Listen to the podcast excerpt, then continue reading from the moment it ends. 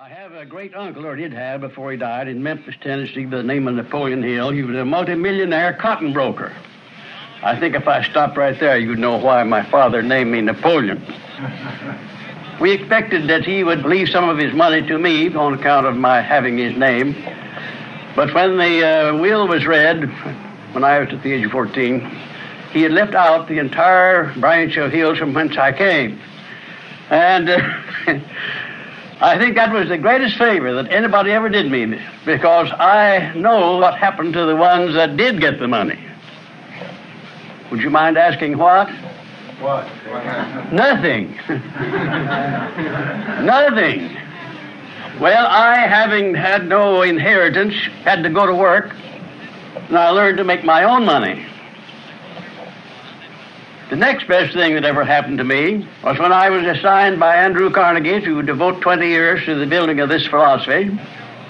One of his conditions was that I should earn my own way as I went along without any subsidy from him. I want to tell you right now, I thought that was disaster. But that was another blessing that came into my life. Having to earn my own way, I soon learned how to do it, and long before Mr. Carnegie died, I didn't need him anymore, financially or otherwise. I could make my own way.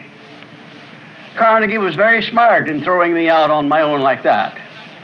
He wanted me to learn to apply this philosophy as I went along, to make it work for myself. And he said a success philosopher living in a hovel without any money and his shoes not shined and needing a shave is no good example of selling success.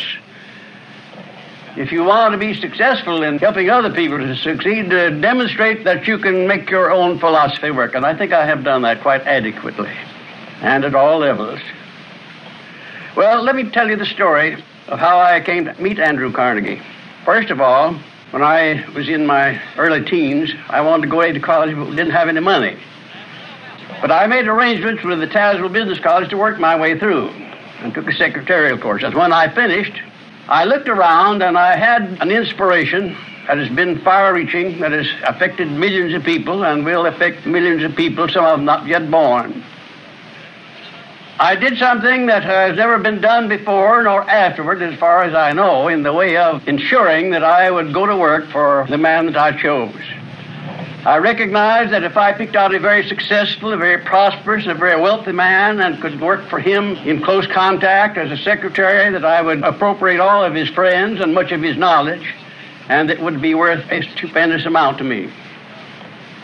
I finally chose General Rufus A. Ayers of Virginia. He owned a railroad, a chain of banks, a chain of sawmills, a chain of coal mines, and in addition to that, he was a senior member of one of the most important law firms in the state of Virginia.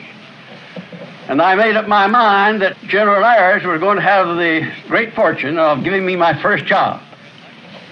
And here is how I broke the news to him. I wrote him a letter and I said, Dear General Ayers, I have just completed a secretarial course at Tazewell Business College, and I know you will be glad to hear that I have chosen you as my first employer, period and paragraph. I am willing to go to work for you under the following conditions. I will work for the first three months and pay you a salary of any amount you name per month for that privilege with the understanding that if at the end of those three months you wish to continue my services, you'll pay me that same salary. But meanwhile, you'll allow me to put on the cuff what I'll owe you, and you can take it out of what you'll owe me if you continue my services. Sincerely, Napoleon here. I guess that put him on the spot, didn't it? He didn't answer my letter. He called my father on the telephone. He said, I want you to send that boy down. I want to look at him. He didn't say anything about employing me.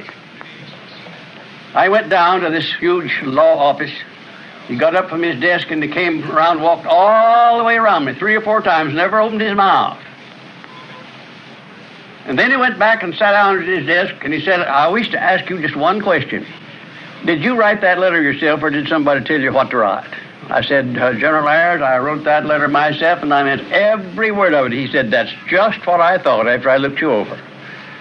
And you go to work tomorrow morning in the secretarial department at the regular beginning salary. A rather fabulous salary. At least fabulous in those days. $50 a month. But $50.